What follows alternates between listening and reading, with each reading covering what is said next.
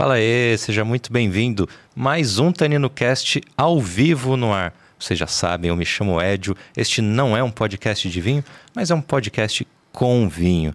E de novo, a gente está aqui na Crosshost, um estúdio na Vila Mariana, muito legal para você gravar seu podcast. O link está aqui na descrição, entra em contato com eles. Se você também quer gravar o seu podcast, tem muito podcast legal rolando aqui também. Não é só o Tanino Cast não, hein? Entra no site, confere para vocês verem também.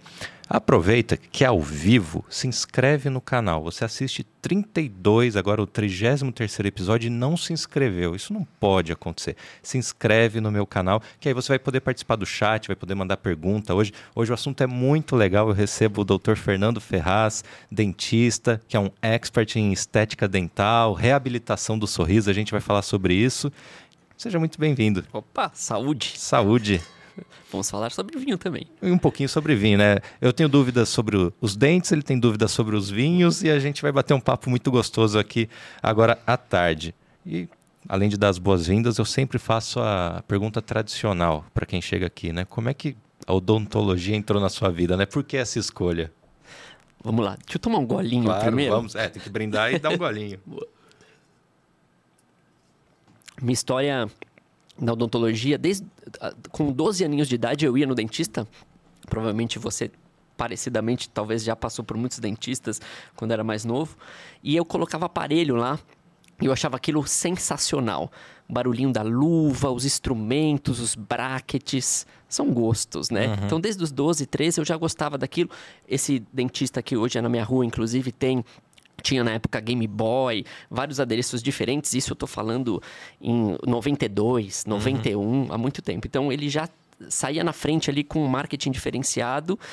E aquilo me cativou e eu escolhi a odonto muito por isso. Não tenho ninguém na família dentista. Uhum. É, foi uma profissão que eu falei, eu quero fazer porque eu gostei do dia a dia dele ali quando eu ia no consultório. Bem interessante, né? É, ele já te comprou com um videogame, com... né? É. Até eu ia querer ir no dentista se fosse assim na época. Eu não queria nem subir na consulta, eu só queria é. ficar lá. Tic, tic, tic, tic. Mas já chegou a minha vez, né? Tipo que isso. Que droga. E aí já, já foi um caminho natural, então, primeira escolha? Foi, foi. Quando a gente faz lá o teste vocacional, eu já queria ser dentista, é, prestei algumas faculdades, né? Sou de São Paulo aqui e... Passei ali na Zona Leste, Unicid, que é uma faculdade que eu gosto bastante. Fiz minha especialização lá de implante. Uhum. E hoje tento agarrar esse mercado odontológico do dentista que se diferencia por fazer restaurações, por fazer uma reabilitação, por um atendimento diferenciado, por algo estético que muitos procuram hoje, uhum. facetas, uhum. N, é, trabalhos que a gente vai até comentar aqui. E eu tento ir por esse caminho, assim, tradicional, daquele dentista que sua mãe, sua família vai. Pô, eu vou lá porque eu confio. Eu gosto bastante desse legado aí que eu vou deixando, que é daquele dentista da família. Eu acho isso uhum. bem legal e que falta bastante, eu acredito, na odontologia. E um, uma outra perninha do trabalho é uma atuação... ampla na rede social, né? Quantos anos já tem o canal no YouTube? Como vai esse sorriso? Boa, dois mil e dezesseis a gente iniciou esse canal. É um canal assim, sem... não é comercial, uhum. né? Um canal mostrando... Eu não entendia muito de YouTube na época. Um amigo meu, Bruno, que falou, pô, vamos fazer um canal. Acho que você fala bem, você pode... É, ajudar, né, milhares de pessoas ali com informações sobre minha área, que é uma área técnica demais. A odontologia é muito técnico. As pessoas chegam com muito medo, também a gente vai abordar aqui um pouquinho sobre isso.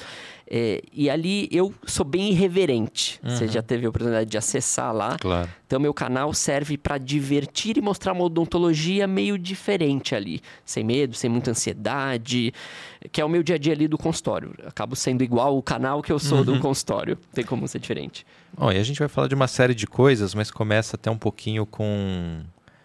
Tem muitos mitos, tem muitas verdades, né? A gente vai tentar abordar a, a, a maioria delas. Mas vamos começar então nessa parte de da, da estética mesmo. O que, que tem hoje que é legal de se fazer? O que, que tem que não é legal ou é perigoso? Né? Às vezes você resolve um, um problema temporário e cria um problemão para o futuro, né? É, eu acho que como a gente está... muito ansioso, numa sociedade ansiosa, isso se reflete para o profissional que você vai buscar também, às vezes. E essa conduta, a gente tem que tomar muito cuidado para indicar um tipo de tratamento. Hoje está uhum. muito em alta a estética do corpo, dos dentes, isso é fantástico. Na pandemia veio isso muito aguçado, né? As pessoas começaram a se ver muito é, em aplicativos, com o chefe, fazendo lives, né? Então, as pessoas se viam mais e sentiam a necessidade, eu senti muito lá na clínica, de se cuidar mais. Tanto no âmbito geral, quanto no, den- no, no dente ali, uhum. mais específico. Então, quando chega um paciente lá, às vezes ele vem procurando tratamentos da, da, das redes sociais, do artista. Eu quero ficar que nem o Gustavo Lima, doutor. Uhum. Esses, esses, len- esses dentes aqui é o que eu busco, né? Ou outros tipos de pessoas, de celebridades. É... E a gente vê algumas barbáries também, né? Há tratamentos que são super indicados, as facetas, as lentes de contato dental, que são capinhas que colocam em cima de cada dente. Algumas eu preciso fazer um leve desgaste e uhum. outras não. Como assim? Então, por exemplo, lá a gente trabalha bastante com as resinas compostas. De noventa, de mil novecentos e noventa até dois mil e vinte e três, as resinas compostas e as, os adesivos de dente que, que fazem essa adesão para grudar materiais, eles evoluíram muito. Então, eu tenho um ramo ali de atuação bem com as resinas. Então, eu faço muitas facetas em resinas. Isso também está muito em alta. Só que a gente vê algumas facetas em resina com um gosto bem peculiar, que são aqueles brancos. Isso serve na cerâmica também. A cerâmica, eu preciso de um protético para fazer. Uhum, Essa é a diferença. Uhum. A resina, eu consigo na hora fazer.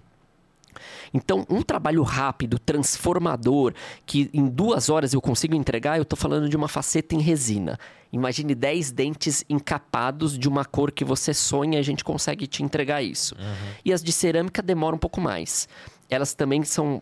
As de cerâmicas são mais duradouras. Só fazendo um paralelo, que isso é uma pergunta muito comum. Facetas em resina, facetas em cerâmicas. O que, que é bom, qual que é a melhor indicação? Sempre o seu dentista vai saber te indicar. Que eu só estou passando... E, e essas facetas são as lentes ou aí é um... São. Ter... Tá, não, as são. Lentes, quando é, eu falo em lentes de contato, quando tá. eu falo em facetas dental, a é gente a pode imaginar coisa. Tudo a mesma coisa. Tá. O que diferencia é, às vezes, o desgaste. Umas, às vezes, eu vou ter que desgastar um pouquinho mais, outra não. Mas hoje em dia caiu por terra. Tudo a gente pode chamar de lentes, que às vezes é mais fininho. Uhum. Então, esse nome foi muito aguçado. Lentes de contato dental. É um nome bonito, uhum. né? Melhor do que facetas. Então, é, prediz que há um desgaste mais pequenininho do dente. Ou zero desgaste. Existem facetas de cerâmica que eu não preciso desgastar? Existe, mas é muito difícil. Então, quando eu falo em cerâmica, que é um trabalho mais duradouro, que não pigmenta, isso eu estou falando em quinze, vinte anos de durabilidade, é, eu vou ter que fazer um leve desgaste, um preparo, que a gente fala, uhum. no dente. E quando eu falo em resina, poucas vezes eu preciso preparar o dente. É uma capinha que a gente faz em cima do dente com uma massinha direta, digamos assim. Esse desgaste a gente pode comparar com vou pintar a parede, que você tira ali a, a tinta antiga, o reboco, faz de novo e, Sim, e pinta. Sim, bons mais profissionais vão fazer um leve preparo. Há uma grande indicação de facetas em cerâmica. A maioria das pessoas que estão na T V, nas mídias, tem as facetas em cerâmica. Então, leves preparos. As resinas, é, elas têm algumas vantagens, às vezes por causa de custo, uhum. é menor, é fácil manusear, eu não preciso de um protético ali para é, me ajudar nisso, colocar num forno, porque uhum. a cerâmica trabalha ali dentro de um forno. Então, as resinas é mais fácil, por isso que está muito em alta, porque às vezes profissionais conseguem entregar em duas, três horas um sorriso do sonho com um custo menor que eram uhum. das facetas. Mas tem que tomar muito cuidado, que tem todo um protocolo para fazer todos os trabalhos. E às vezes, muitas das vezes, a gente foge desse protocolo para talvez adquirir mais financeiro, uhum. né, ter, e ali a gente acaba vendo algumas coisas que, aos meus olhos, não são muito bonitas. Mas há gosto para tudo, uhum. como igual o vinho. Ah, eu adoro um vinho tinto, você vai falar, mas eu sou só do branco. Então, são gostos, uhum. a gente respeita. Mas eu não posso... É, vou te dar um exemplo, não sei se eu estou errado. Estou tomando um vinho é, tinto e não lavo a taça e põe um branco. Talvez isso pode ser uma afronta, eu não sei, para a área... E aí a gente vê muitas afrontas na odontologia frente às facetas, uhum, digamos uhum. assim. A questão estética é, é fácil de entender, mas Existe alguma complicação no dia a dia, alguma coisa que muda? Existe um cuidado especial, algum, algum problema no longo prazo? O que, que pode acontecer? Eu higienizo, isso é uma com- pergunta comum. Como que eu faço a higienização das facetas? Vamos, uhum. né, bastante em facetas. Igual o dente, passo o fio dental, higienizo com uma escova sempre macia, uhum. importante a gente falar, com uma pasta adequada. A gente pode também entrar para falar um pouquinho sobre cremes dentais, eu acho legal. Então eu vou limpar igual que eu limpo meus dentes. Um trabalho bem feito não tem diferença. Só que, óbvio, se eu tenho um preparo, um desgaste ali, É, eu tinha uma superfície sadia que se tornou, às vezes, desgastada. Uhum. O dentista precisa estar mais presente nesse, nesse tratamento do que quem tem os dentes rígidos, uhum. totalmente saudáveis. Então, rotinas no teu dentista a cada três, quatro meses se faz necessário do que a cada seis meses de um paciente, talvez, que não tem nenhum trabalho estético, digamos assim. Uhum. A ideia é sempre prevenir, Édio. Trazer o paciente mais próximo do consultório e não esse paciente a cada cinco anos vai no dentista, a cada dez anos. Esse a gente vai ter grandes problemas. Ah, não, não pode ir só a cada cinco, dez? Tem alguém aqui que faz C- isso? Será? Ah, é o Guilherme já, tá, gente? Isso aí, ó. Não sou, não sou eu não, é o Guilherme. Tô aqui para quebrar esses paradigmas. E, e, e vamos dizer assim, se a gente fosse pro, pro, pro caminho... Sem, sem artifício, sem, okay. sem a faceta. Ok. O que, que existe de reabilitação do sorriso? Ah, é o aparelho dentário? Que, que, Os clareamentos que que estão muito em alta, sempre também. Estiveram. Só que quando a gente fala sobre clareamento dental, a expectativa do meu paciente já não é mais aquele branco que o clareamento atinge. E ele tem um limite. Uhum. Por isso que o boom das facetas e das lentes vieram. Do anos dois mil, aí, há vinte e três anos, a gente tem um boom ali uhum. de facetas. Então, o clareamento, a gente toma muito cuidado para fazer até a venda. Ó, você está imaginando um branco homo, aqui é facetas e lentes.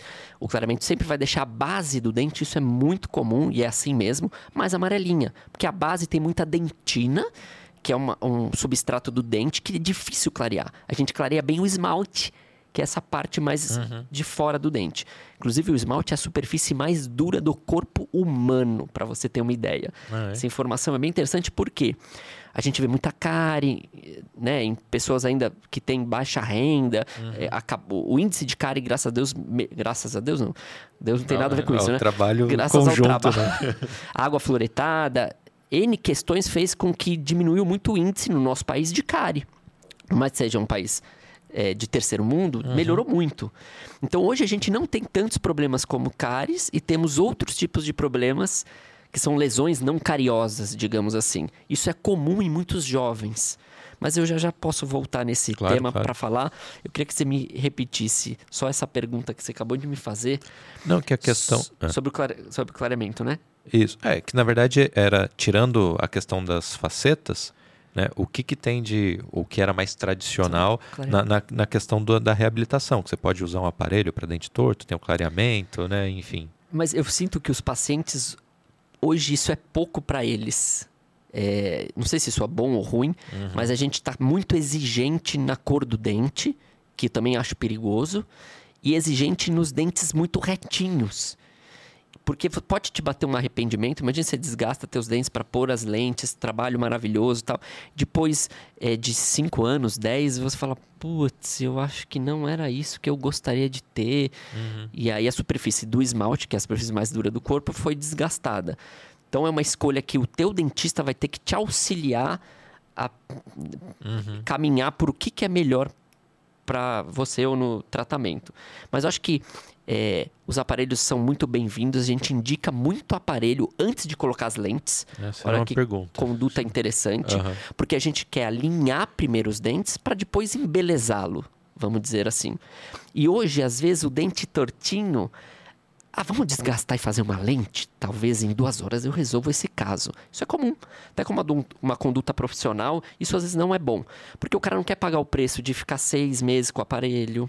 Essa ansiedade faz a gente ter, daqui trinta, quarenta anos, grandes problemas uhum. dentais. Retrabalhos por uma ansiedade de ter o branco, o retinho hoje. Mas tudo também, eu volto lá, é questão de gosto, é uma combinação entre cavalheiros ali, entre uhum. dentista e paciente, mas é importante a gente deixar isso claro. Às vezes os tratamentos que os pacientes pedem, eles não sabem, ah, vai desgastar. Tem, tem muitos é, pacientes que chegam lá, Nossa, mas eu não sabia que tinha que desgastar, doutor. Eu nem sabia que o meu dente foi desgastado para fazer tal conduta. Uhum. Então, a comunicação entre o profissional e o paciente, isso é muito expressivo. Precisa estar sempre em alta, até mais do que o tratamento ali. Eu uhum. vejo muito isso no consultório. Falta de comunicação entre o profissional e o paciente. E aí, a indicação errada, porque o paciente está ali, né? A gente fala que quando está na cadeira, depende, né? Você, você não deve ser um amante da minha profissão, né, Édio? Eu tenho uma profunda admiração, apenas não frequento muito, por uma razão muito particular, que minha boca não abre. Depois eu conto pra vocês. Quem assistir até o final vai ficar sabendo por quê.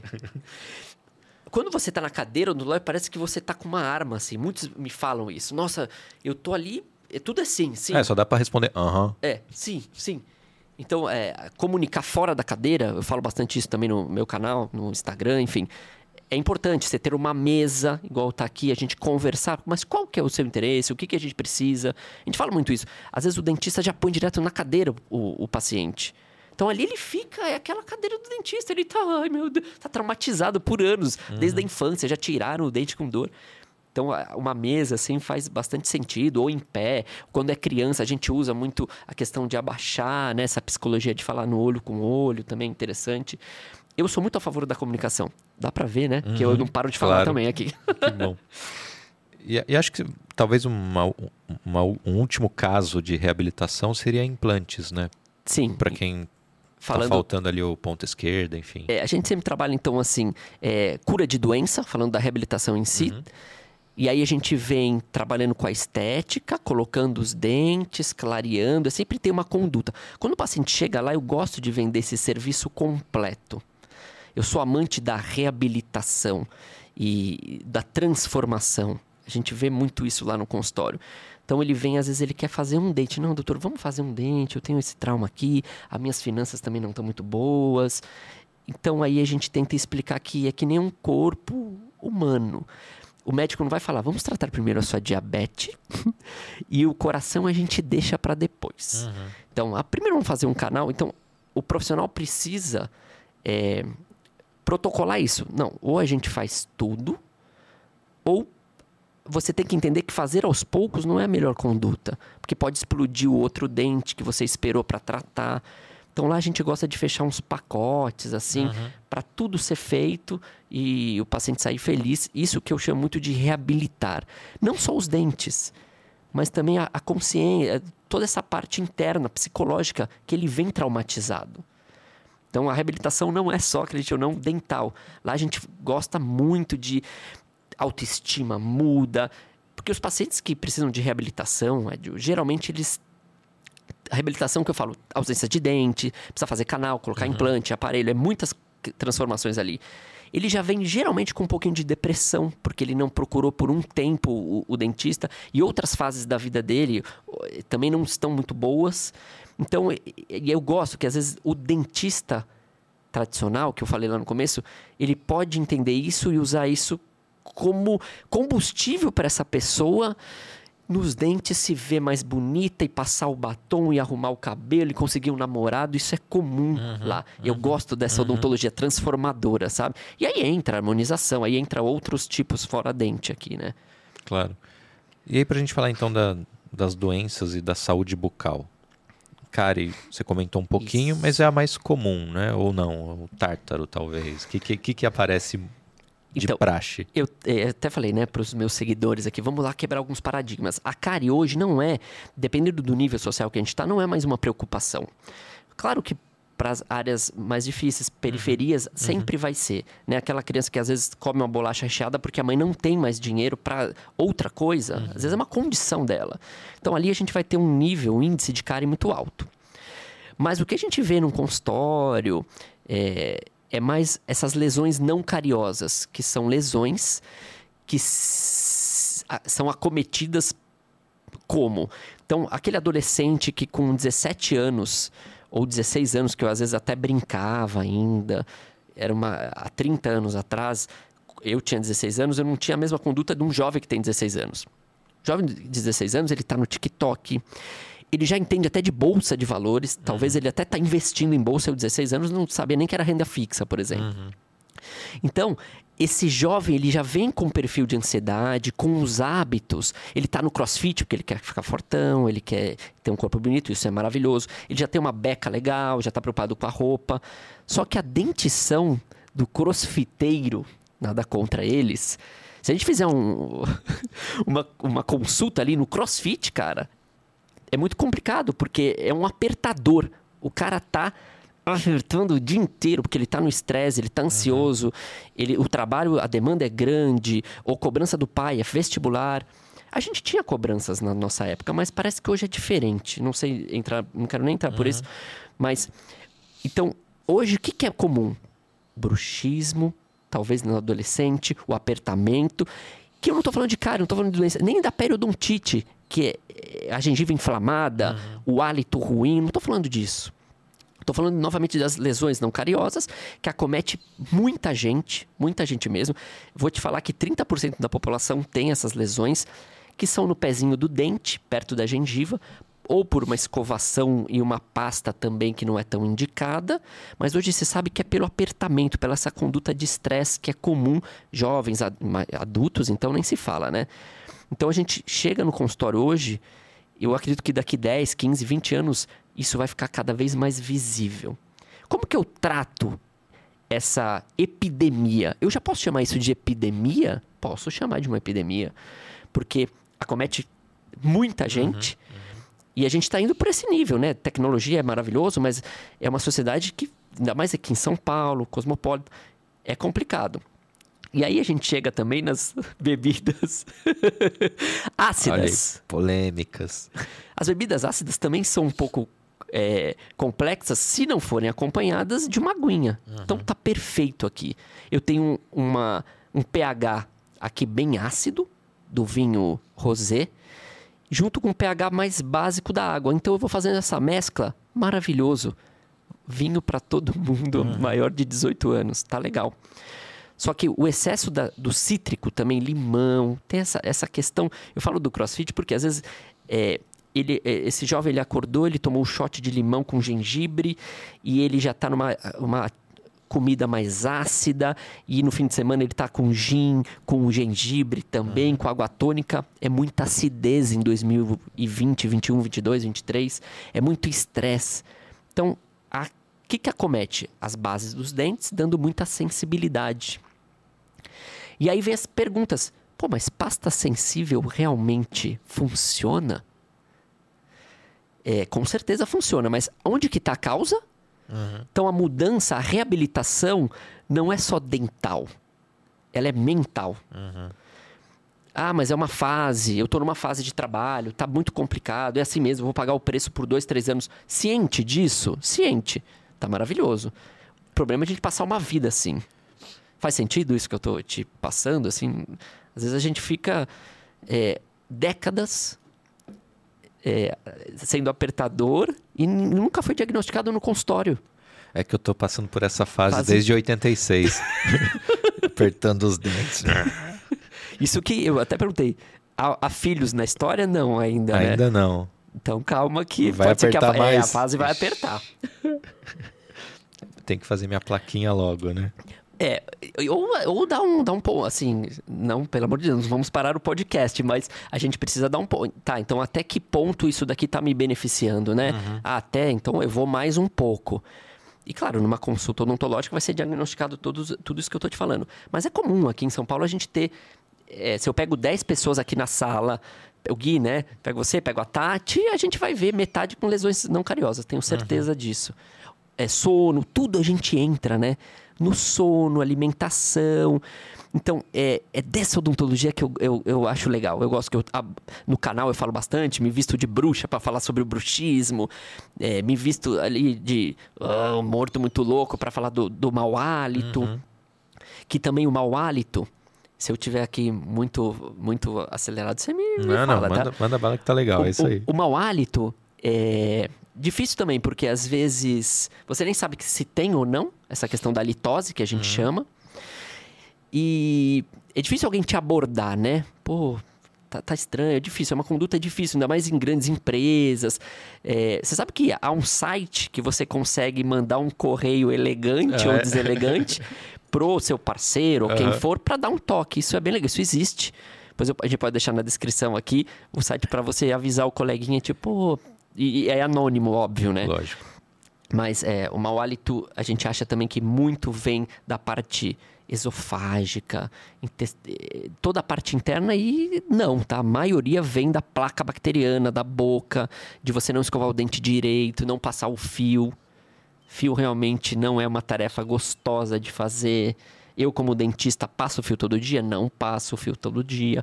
A fita dental, que ela é mais achatada, uhum. vale a pena também é, usar...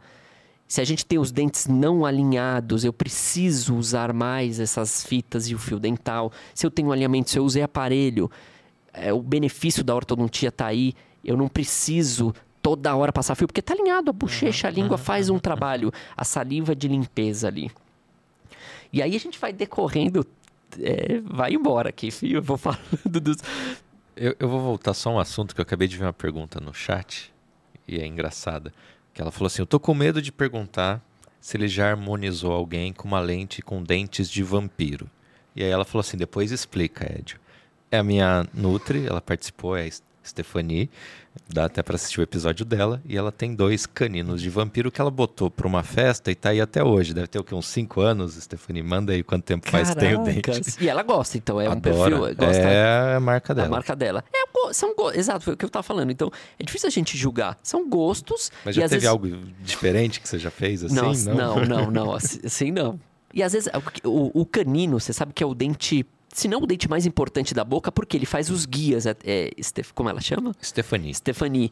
Então, atenção aqui. O canino, ele ser alongado, só tem benefícios, tá? O difícil ou o problema é seu dentista raspar ele. Porque o guia canino é sensacional. A gente consegue ter o toque só no canino, né? E com isso a gente consegue desocluir, não tocar nenhum dente. Malefício, tem que perguntar pro dentista dela, mas acredito que não deve estar fazendo. A gente às vezes faz em resina um guia canino. Aumenta um pouquinho ele, mas não vampirístico, para não ter toque em nenhum dente. Para evitar lesões na base do dente, a gente volta para o apertador. Uhum. Então, se o apertador, quem range, apertador, eu tô dando, né, um apertador. Se ele não tem o guia canino, o canino mais pontiagudo, ele vai ter lesões na base de vários dentes. Porque ele está uhum. raspando e ele não tem guia. Ele está que nem um cavalinho ali, ó. Então, é, a importância de também usar um aparelho, fazer guias, se, se assim necessários.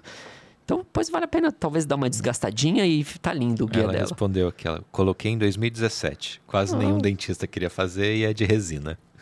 E ela tá super Perfeito. Feliz. É, e eu acho que pode ser que não seja uma coisa... Eu não, eu não julgo a conduta dela, não. Melhor ter colocado do que... As pessoas pedem até para desgastar dente, né? Ah, tá muito grande, tô igual a Mônica. Desgasta um pouquinho, doutor. E aí, nunca volta. Lembrando que o esmalte é a superfície mais dura. Não tem nenhum material... que se assemelhe ao esmalte, a cerâmica é o mais próximo, mas que é tão bom quanto ali. Então, ah, mantém os canininhos, então. Eu sou a favor. Depois tira uma foto e posta lá, que eu quero ver também. Eu tô, tô curioso. É, é né? No, e me marca. No perfil dela tem bastante. Ah, tem? Então, assim. Ó, e outra pergunta aqui que surgiu, e quem tem dentes pequenos? É, há uma indicação de facetas, geralmente. O tipo de tratamento, talvez, acho que deve ser... Como que a gente pode agir num, num tratamento? Há uma indicação ou gengivoplastia. Isso a gente faz bastante. Então, às vezes, ela acha que o dente é pequeno. Mas uhum. a quantidade de gengiva é maior. Uhum. E se a gente fizer uma cirurgia plástica gengival, super tranquila... Nossa, cresceu meu... Que, como eu sou outra pessoa. E aí, gente... Não faz as facetas, as lentes. Vamos só para cirurgia periodontal, que é super tranquila. Isso é bem legal. O paciente às vezes chega, faceta, doutor, lentes, meu dente é pequeno, é isso que eu quero, clarear. Opa, faz o diagnóstico, põe Calma, a foto. Respira, né? E aí a gente faz às vezes uma cirurgia periodontal. Bem legal também, esse assunto é, é muito bom. Mas aí a gente está falando só de estética, tanto para dente grande ou pequeno. Não tem nenhuma complicação, talvez, do dia a dia? Não. Ah. É, se eu às vezes tenho uma gengiva mais inchada, há uma indicação às vezes de eu fazer também essa gengivoplastia, esse recontorno gengival, mas é devido a uma doença às vezes. Quando as pessoas tiram um aparelho ortodôntico, às vezes é muito indicado a gente fazer o recontorno da gengiva, porque fica mais inchada ali, fica uma gengiva mais vibrante pela dificuldade de acesso. Limpar aparelhos fora o Invisalign, né? Ou os, uhum. Vamos falar dos aparelhos invisíveis, que ainda bem que estão em alta, e eu fico muito feliz, porque os brackets e tal é difícil, o fio, não sei se você usou aparelho ortodôntico já. Eu, eu já usei três anos, não é fácil. Uma conduta de limpeza, a gente pega um adolescente, às vezes quinze, dezesseis anos, tá naquela época, ah, é mais difícil de usar, né? E também o aparelho ortodôntico, vamos quebrar um paradigma, eu posso ter setenta anos e usar? Posso. Eu posso ter noventa e três anos, que nem semana passada, e fazer um implante na minha paciente com problemas cardíacos? Posso, foi feito na Dona Vilma. Então, é, muitas coisas são possíveis frente a uma boa anamnese, que é um relatório que a gente fala quais problemas, como que foi, o que, que tem. Repito, comunicação uhum. é tudo ali, né? Então, é difícil a gente ter grandes contraindicações absolutas em tratamentos. Há relativas. Você fuma? Fumo. Pô, mas implante e cigarro não se combinam. Nada se combina com cigarro, na verdade.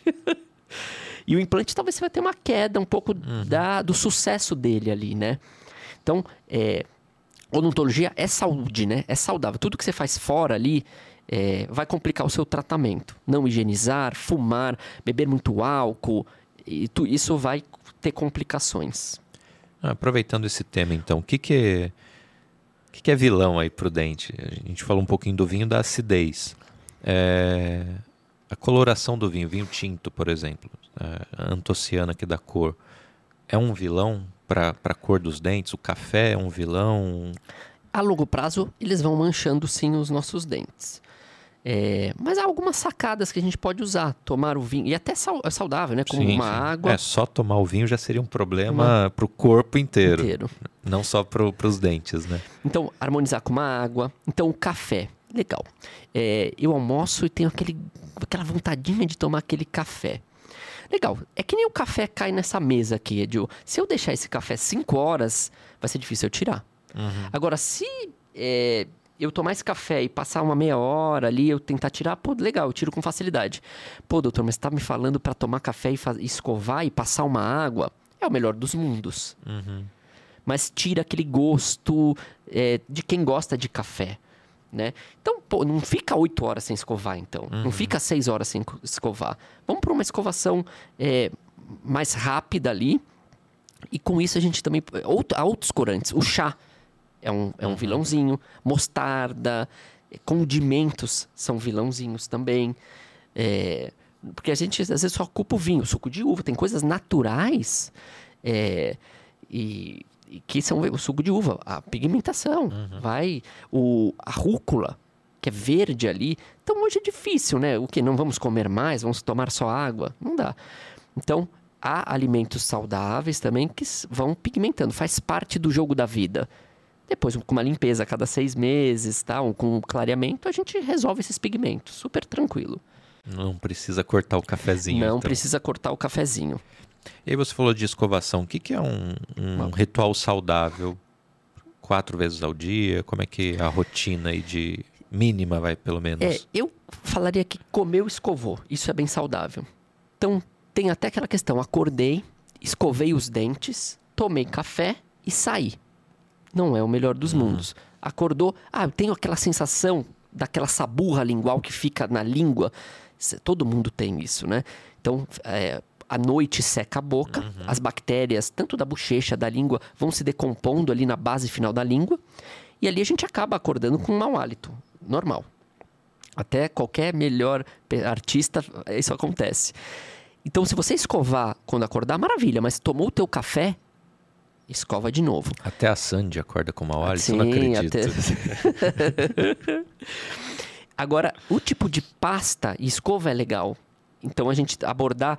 Legal. Então, é... qual que é a melhor indicação de escova dental? Pô, tô aqui assistindo podcast, podia falar, né? De uma escovinha uhum. boa e tal.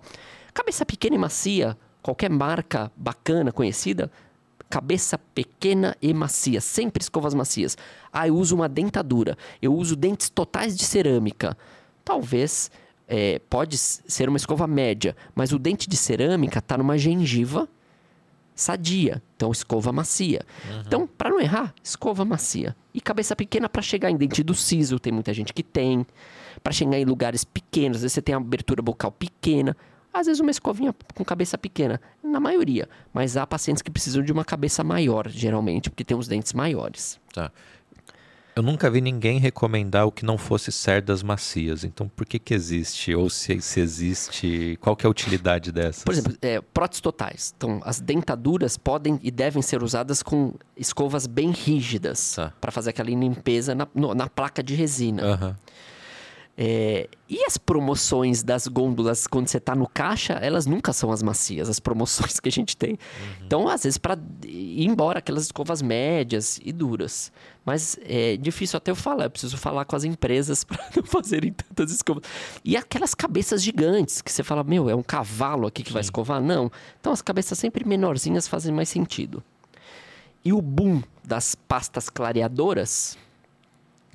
que todo mundo, às vezes, compra até aquele pozinho de carvão ativado uhum. e vai escovar os dentes, né? Isso daí também dá um boom ali, todo mundo... Ah, pô, o blogueiro tá falando. Não sei se você prestou atenção. Nenhum dentista profissional da saúde fala sobre carvão ativado nos dentes. Só os blogueiros, os artistas. Então, já começa algo estranho aí, né? Pra gente ter um insight. Pô, será que é indicado pra mim isso? Uhum. E as pastas clareadoras, então eu gosto sempre de deixar uma dúvida, né? E as pastas clareadoras, elas têm utilidade? Sim. Elas clareiam os dentes? Não.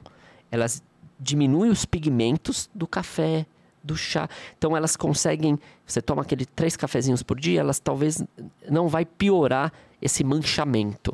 Mas elas não vão clarear os seus dentes. Elas ajudam na remoção desse Dessas pigmento do dia ali, né? Exatamente. Do... Só que são muito abrasivas. A maioria do mercado é muito abrasiva. Uhum. Então, a gente acaba esfregando ali. Parece uma areinha, que é o carvão ativado puro ali, que às vezes vem na internet. E isso faz com que danifique a superfície do esmalte, que eu já estou falando pela sexta vez, é a superfície mais dura do corpo humano. Para mim, é a mais importante, eu como dentista. Então, você vai... esfregando aquilo e perdendo algo que as pessoas sonhavam em ter. Não regenera. A gente ainda não inventou nada que regenerasse o nosso esmalte. Uhum. A proteção, escudos, como flúor. O flúor é um bom escudo pro dente. Uma película de proteção. Pô, mas espera aí. Ele tá falando de flúor em dois mil e vinte e três, sendo que as pastas já são veganas? Que tudo tá sem flúor, eu olho lá, a pessoa fala que o flúor, ele pode dar problemas cerebrais, N questões, cara, que é difícil, viu? A gente tem que até respirar fundo. Beleza, o paciente falar isso até é aceitável, né? Agora, quando vem dentista falar do flúor, que realmente não é indicado para criança, ele é, o flúor tá aí para ser usado. As pesquisas não mentem. Baseados em pesquisas, o flúor precisa ser usado. Uhum. Claro, qual a idade? A criancinha já sabe cuspir ali? Vamos no flúor. Dois anos. Flúor, flúor, flúor, sempre flúor. É importante. A concentração a gente consegue ver atrás. Às vezes novecentos ppm, que é uma concentração mais baixinha do que mil e cem, mil e duzentos para adulto. Mas o flúor também é, é algo que está aí nas redes, perambulando. E a venda de pasta sem flúor, que é, diminui neurônio, o flúor. Você já deve ter ouvido falar algo parecido. Eu não tinha visto não. dessa polêmica, mas eu, eu me recordo de olhar a prateleira de mercado e ver como diminuiu de fato a oferta. Que antes era o que vinha na cara do enxaguante bucal, né? Flúor, né? Boa. E aí hoje, tipo, sem flúor. Uau! Parece que a gente tem que ir por essa linha sem flúor, né? Negativo. Sem álcool, sem dúvida. Enxaguante, uhum. sem álcool. Agora, sempre com flúor. É um escudo, é uma proteção. O flúor... ele é um medicamento. Então, se a gente usar em excesso, claro que vai fazer mal. Não tem porquê, né? Então, ele vira um veneno. Mas é, as empresas são é, registradas ali, né? Sempre para fazer o que tem que ser feito. Com a concentração, tá escrito. E vira e mexe tem essas pesquisas novamente com as pastas dentais e tal. Mas é, é muito... peculiar também. Cada um acha que deve usar esse tipo de creme dental, mas vem um profissional aqui falando que flúor é importante para as nossas crianças, para o crescimento do, é, é importante. Mas na escolha do, do, do creme dental, então, o que, que é o padrão para a população? Porque, óbvio, vai ter alguém com alguma necessidade específica que o dentista vai recomendar um uhum. creme adequ... é, diferente. Ó, falando que a concentração de lesões não cariosas, que são essas lesões no pezinho do dente, aumenta a cada década, a gente vai ter mais pessoas com dentes sensíveis. Isso vai uhum. ser um fato. Então, as pastas para dentes sensíveis, elas funcionam sim. Então, a, a gente pode, geralmente, indicar uma, uma Sensodyne, uma Colgate Sensitive. Tem N pastas para dentes sensíveis aqui que fazem o papel eficiente. Só que se minha mão tá pesada, se a minha escova é média, se a minha pasta é clareadora, se eu sou um apertador, cara, não vai adiantar nada minha Colgate Sensitive na minha boca. Então, é um trabalho mais a fundo, né? Não assim, eu sei que a gente quer a receitinha, assim, qual a melhor pasta. Então, o seu dentista, a, a comunicação com o seu dentista é importante. Você é um apertador? O estresse tá na tua vida ali? Você tem sensibilidade? Seus dentes são tortos? Há muita placa bacteriana porque minha saliva é mais ácida? Então, a gente vai para uma, um creme dental que atinja mais o tártaro. Existe também. Não é tudo igual. Não dá pra falar que nem a Cândida. Ah, passou Cândida, vai resolver. É, mas onde... Escova com Cândida. Onde que tá o, o segredo? Eu acho que é na, na anatomia da escovação. Então, como escovar, uhum. frequência, o fio. A gente sempre volta pra base. A base, a base não tá sendo bem feita. Então, o mercado... ele aproveita que a base não está sendo bem feita, a escovação, a orientação dos profissionais até, não é bem feita. Ok, então vamos inflar o mercado com vários tipos de pasta, que nem eu sei hoje quantas uhum. pastas tem. Eu deveria saber, como odontólogo eu deveria saber. Mas é, lança muitas cremes dentais. E olha que eu vou em vários lançamentos de cremes dentais. Eu estou bem antenado, mas não sei. Se você me perguntar, não sei. Então cuidado, vamos voltar para a base. Escovação, fio, dieta, sempre a gente volta para o que realmente é importante ali, e não para o fim, né? E aí, já que a gente está falando das doenças, o que, que tem de doença que começa na boca e irradia para o corpo? A gente falou da, da mental, né? Mas uh-huh. o que, que um, ah, um dente podre pode... Bom. Parada cardíaca, sei lá, o que, que acontece? Sim. É, a famosa septicemia, quando há uma, general, uma infecção generalizada, ela pode vir do órgão dental. Uhum. E até para falar assim como... É, o dente é um órgão. Então, o dedo, judicialmente, tem a mesma... É, o mesmo peso que um dente. Uhum. Isso é interessante. Então, ah, é só dente do fundo. É só um... É, beleza, é um fígado, é um dedo, é um joelho... A importância do dente, judicialmente, é igual a qualquer órgão. Então, as pessoas, às vezes, como a gente... Eu falo, né? Se você tá andando no supermercado com um tiro de doze no braço, as pessoas vão te parar na hora. Cara, hospital, hospital, hospital, tá sangrando, pelo amor de Deus, cuida de mim. Porque...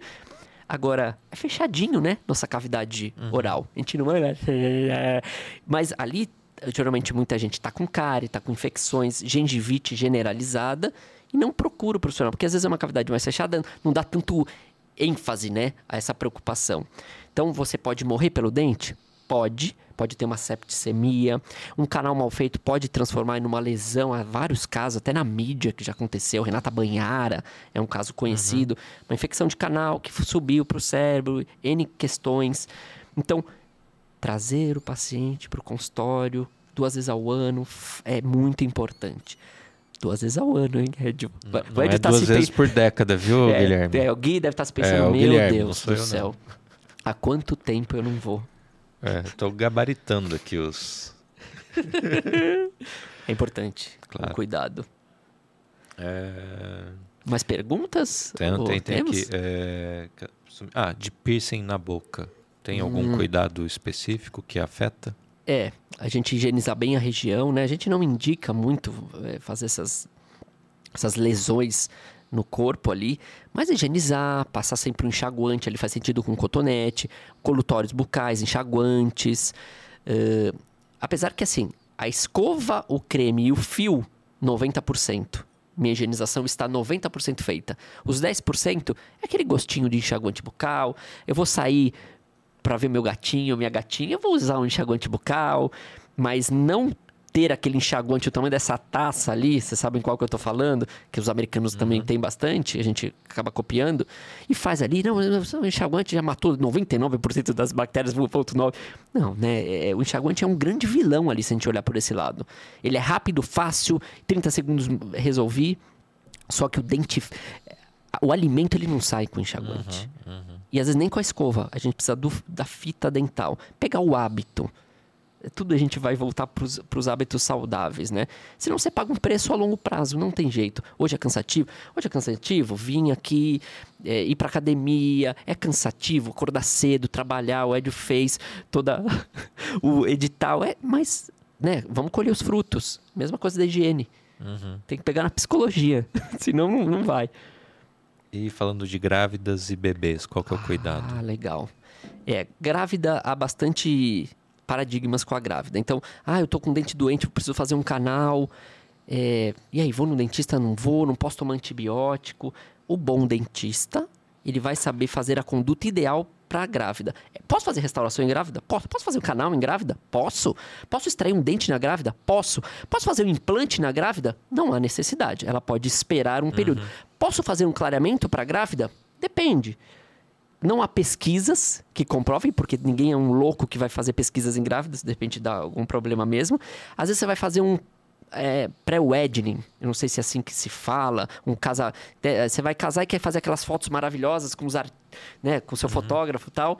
E aí você quer fazer um clareamento e você está grávida, por exemplo. Ou você quer fazer da criança também, newborn uhum. ali. Né? Às vezes você entrar com um clareamento rápido para sair na foto legal, faz sentido, conversa com o seu dentista. Mas são casos muito específicos.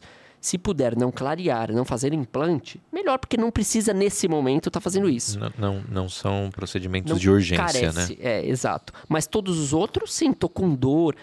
Por quê? A adrenalina com dor sobe muito, Édio.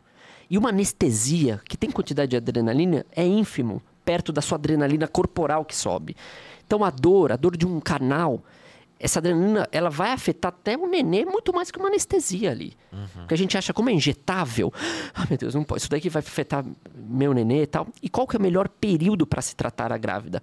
Terceiro ao sexto mês de gestação. Isso é legal também a gente saber. Primeiro trimestre evitar, trimestre, porque está se formando o feto. Uhum. Terceiro a sexto é legal, já está mais formadinho. Porque sétimo, oitavo, nono não.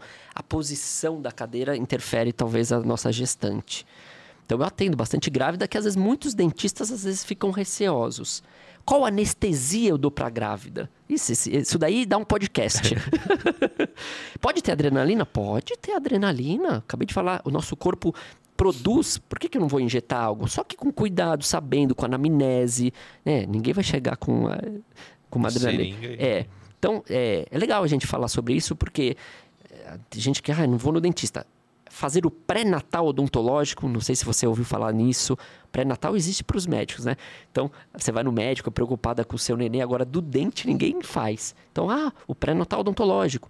Se o acúmulo de placa bacteriana e de tártaro tiver na sua boca...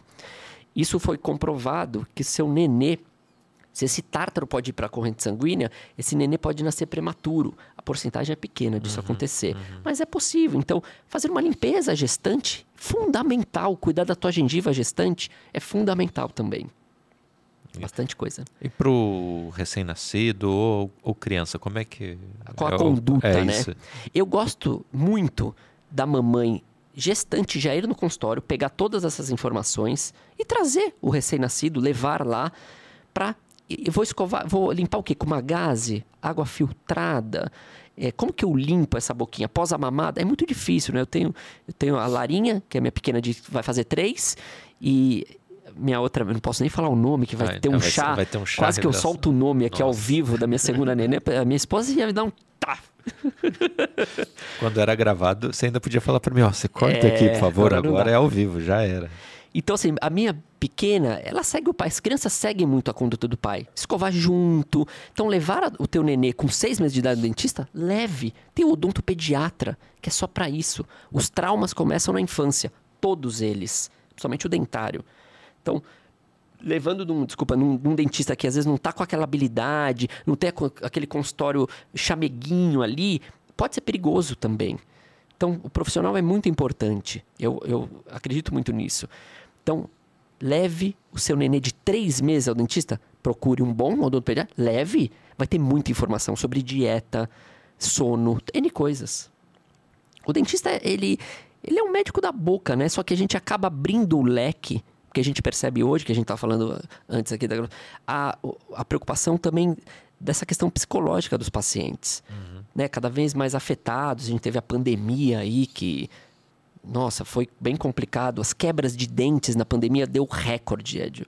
Porque o grande apertador... Eu tô falando aqui do apertador, você nunca vai esquecer, né? Não, eu vou, vou chegar num tópico um de to... bruxismo, calma. Tá. Vou deixar pro gran finale. Você vê que eu sempre volto, assim, muito falando da, da, da, né, dessa questão psicológica, da base ali, que às vezes a, a, a informação não é passada. E é, é claro que há trinta anos não era assim. Né, uh, internet, facilidade, como a gente tem a facilidade da informação hoje. Então, hoje não tem desculpa, né? Aquela mamãe que, às vezes, põe açúcar na mamadeira. Cara, há cárie de mamadeira. Sim, sim. Né? Não, é, o doce até... Né, depois dos dois anos de idade, quando você tiver teu nenê... Tua esposa tá, vai estar tá feliz comigo, que eu tô falando tanto de filho aqui. Quando você tiver teu, teu pequeno, teu pequeno... Ela tá mais preocupada com o bebezão com dela be... que tá ouvindo.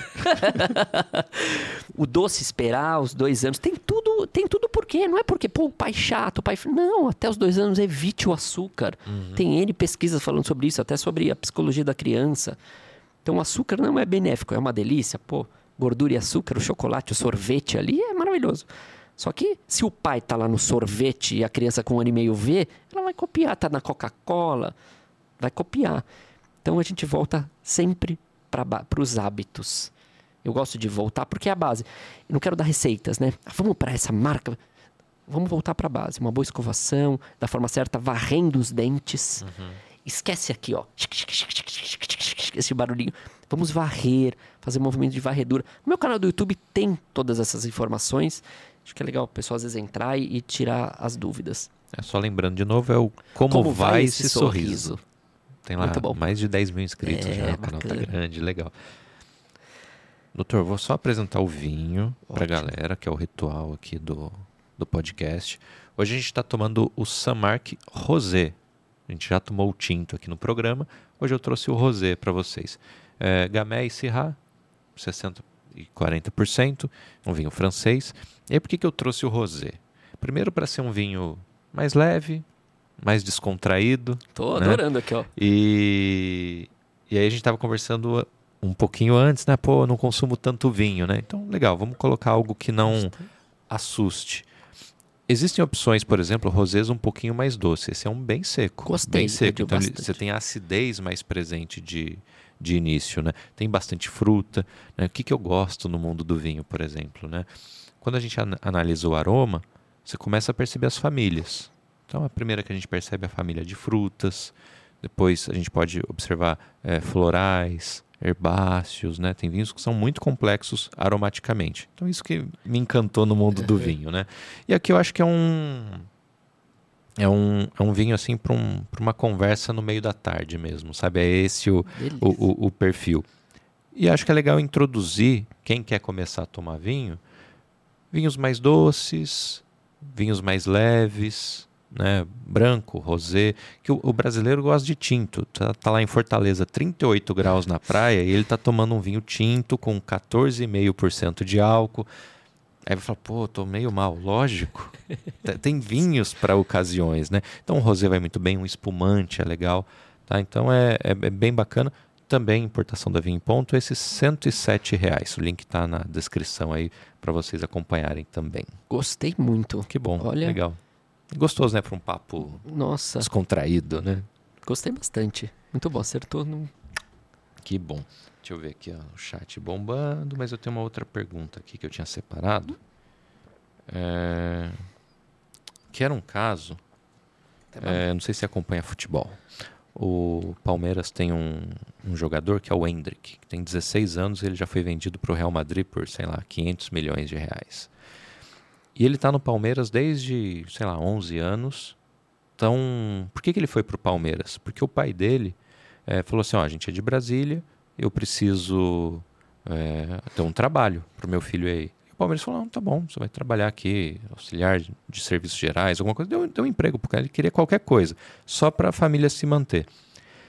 E aí um goleiro do Palmeiras na, na época, tem uns anos já, percebia que ele só comia sopa, sopa, sopa, todo dia sopa. Ele falou, cara, o que está acontecendo? Aí ele viu que era um problema dentário e aí pagou todo um tratamento de reabilitação, não sei como é, o que foi feito, né? Mas o, o que, que a, problemas de mastigação traz para as pessoas? Nossa, cara. É, eu pego muito é, perfil assim que chega no consultório com essa baixa autoestima e às vezes eles se escondem porque tem vergonha mesmo de falar. Às uhum. vezes ficam afastadinho ali na sopa e já é um paciente que vem com uma certa depressão. Então, N problemas de digestão, né? Se eu não consigo mastigar esses alimentos, eu vou ter um problema digestivo, eu vou ter úlceras, eu, eu tenho essa questão de se olhar também, né? Autoestima baixíssima, comunicação social. Eu não vou falar ali junto com meu filho que é do Palmeiras, assim, enfim. Uhum. Eu, cons- eu vou me diminuindo perante a todos, até a família, a esposa. A dentição é uma porta, né, de entrada ali. É, a gente fala que é o cartão de visita. É uma frase antiquíssima, mas é uma grande verdade. A exposição dos dentes, da fala, da comunicação, ela tá aqui, né? Tá, tá na boca. Então, você vê. Eu sou, e acho que ele foi um sonho realizado, acredito, para esse Não, senhor. Teve uma série de matérias depois, ah, assim, da, da, da alegria, de como começou Sim. a... Lógico, se alimentar melhor, mas é, tudo mudou, né? Tudo, tudo melhora. É impressionante. Eu ontem atendi uma paciente, ela falou, eu não tenho, sabe? Ah, eu tenho meu carro porque eu preciso. Eu tenho o apartamento porque eu preciso é, estar num lugar confortável e tal. Mas o meu sonho, Fernando, é, ainda que ela está em tratamento, é ver meus dentes alinhados, saudáveis. Esse é meu sonho. E, e ela... falando, se eu conseguir financiar meu carro, se eu conseguir até o apartamento entrar, que não é meu sonho, quero, por que não eu entrar nessa questão da dentição? Foi uhum. até um depoimento que ela fez ontem, muito bacana. Falei, acho que eu vou levar esse depoimento lá pro podcast. Então, é possível sim, né? Hoje com tecnologia, essa odontologia está muito mais tranquila, desmistificamos essas dores. É, hoje, putz, vai no meu consultório, você põe um fone de ouvido para ouvir a sua música de preferência, enquanto eu limpo teus dentes com ultrassom ali. Mudou muito, tá? E a gente tá falando de uma odontologia que não é com custo altíssimo, altíssimo. Não é, pelo contrário. Há ótimos profissionais que querem esse prazer, o propósito, que é importante, de ver o paciente. Nossa, que diferente, tirou meu trauma... Cara, isso, isso variou, isso é lindo, é maravilhoso, né? Então, eu gosto bastante disso. Como em outras áreas, né? Às vezes na harmonização, tem outras áreas ali que a gente pode... É, tá falando da limpeza, restaurar um dente, tudo... Pra, eu acho que eu escolhi com certeza a minha uhum, profissão, né? Uhum. Acho que eu falo... Tudo é vanglorioso para mim. Ai, que incrível, a gente restaurou e o paciente sente. Tem uns que são mais comedidos nessa questão de depoimento, às vezes eu peço uns depoimentos, e outros são, assim... Meu, sai do interior esse depoimento, que transformação, tal, e a gente fica feliz, o coração fica quentinho, uhum, eu falo. Uhum. É muito bom a gente ouvir depoimentos que, de transformação. No consultório é bem comum, a gente agradece e segue essa linha, estamos fazendo certo.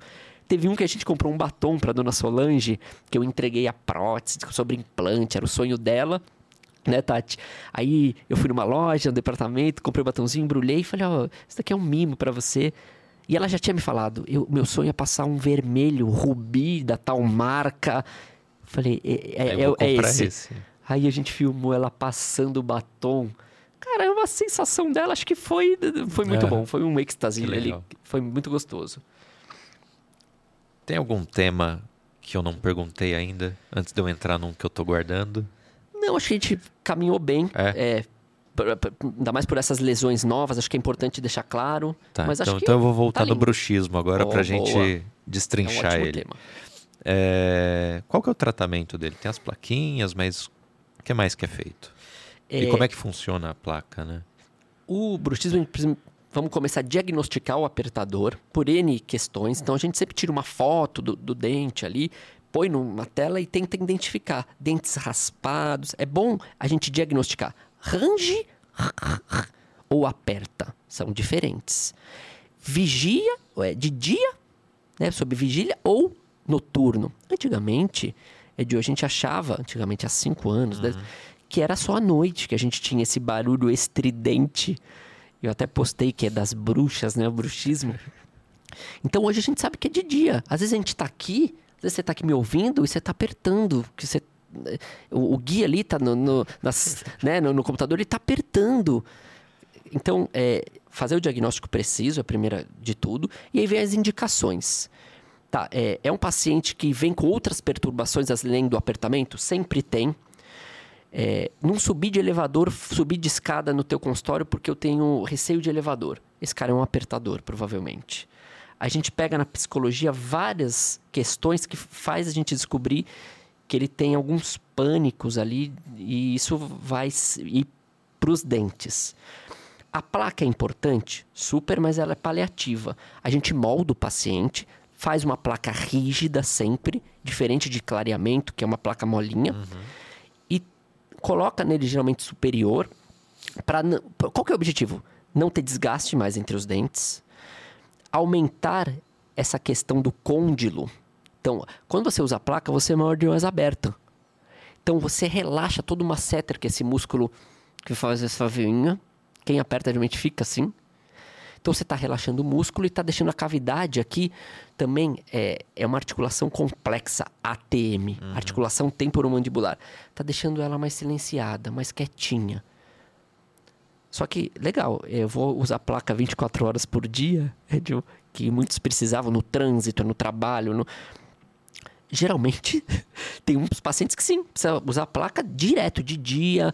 Por exemplo, o guia ali, se ele tiver o apertamento, ele podia estar com a placa, porque ele não está falando tanto, toda a Tati que está ali nos assistindo.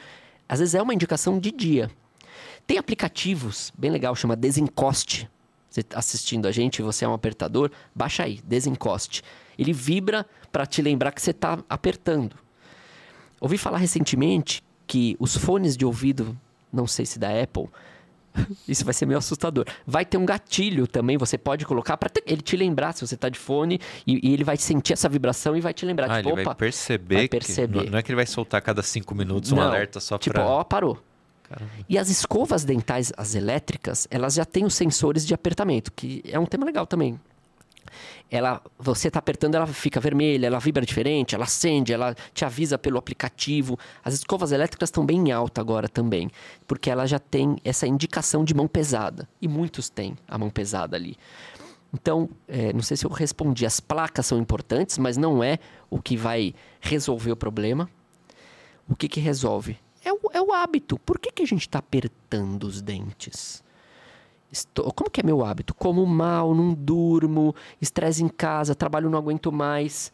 Cara, a sua vida está um caos ali, às vezes, né? Pode ser um pequeno apertador, hoje é difícil a gente não apertar. Uhum. Mas aquele cara concomitante que fica, a gente precisa de um psicólogo ali para mudar a rotina, precisa de uma conversa, entender ali. Você ganha, às vezes, no financeiro, você ganha em São Paulo ali no status, você ganha... Há ganhos, mas precisa tomar cuidado com as perdas que às vezes são sombrias e invisíveis. Você nem sabe que tem uma lesão no seu dente e isso vem da, do apertamento, do, do bruxismo, né? Mas a, a placa, voltando, é uma saída. Precisa ser o controle da placa, não é fazer e tchau, paciente. Uhum. Tem um ajuste da placa, que é dos guias. A gente volta para a Stephanie. A gente tem os guias ideais, que é em canino, mas nem todo mundo tem esses guias. E as placas têm que seguir o guia do paciente. Tem um guia no pré-molar, tem que seguir o guia do paciente. Uhum. Então, são ajustáveis essas placas. Muita gente chega no meu consultório com uma placa de M M A, uma placa de clareamento, e falava, eu uso placa, doutor, aqui. E às vezes até fotografo e posto, falo, não é assim uma placa de apertamento, sabe? E óbvio, o bucomaxilo, especialista em A T M, que é bucomaxilo, às vezes precisa ter um olhar ali para ver. Vamos, cirúrgico o problema, porque há, há dores, Édio, às vezes. Às vezes ah, é? Dói? Dói, Guilherme. Não sai da cama. O paciente, às vezes, fica pros, é, prostrado, assim, porque a dor de cabeça é infernal. Acha que a enxaqueca vai pro neuro, não resolve. Acha que é o óculos, não resolve. E aí, não. É os dentes. Mas sempre tá envolvido com o quê? Então, vamos fechar assim, com o estresse. O estresse e o apertador, ele está ali. Nossa, mas o Édio é tão calmo. Mas internamente ali, o, o guia é tão calmo. Tá ali, bonitinho. Ele tá ali maquinando, ele tá ali reverberando vários problemas. Isso é tenso, né? Uhum.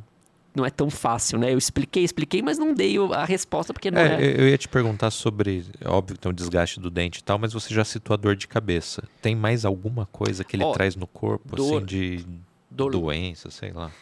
Ah, o... É, a dor na nuca aqui também é bem comum, nas têmporas, então pega. Aqui, né, o paciente às vezes fica, também se queixa aqui na coluna, uhum. tudo por causa do apertamento. que é tão comum quanto o ranger. O ranger é mais fácil de diagnosticar. Às vezes você pergunta para a esposa, ah, nossa, realmente ele faz um barulho à noite, diagnosticado. Agora, o apertador, às vezes você não vê, nem ele sabe. Ele, nossa, é verdade, eu estou apertando direto. Então, às vezes a própria pessoa pode fazer esse diagnóstico, né, no dia e ver que está apertando. A língua, é legal também falar da língua. A língua fica crenada. Então, a gente fala para o paciente pôr a linguinha para fora. Se a língua ficar com a marca dos dentes, pô, o, a língua é um músculo muito forte, uhum. muito. É porque ele tá...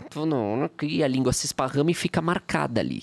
Então, língua crenada, típico apertador ali também. É muito comum. Muito, a maior, cinquenta por cento da população nem sabe que faz, mas está apertando nesse momento, vendo a gente.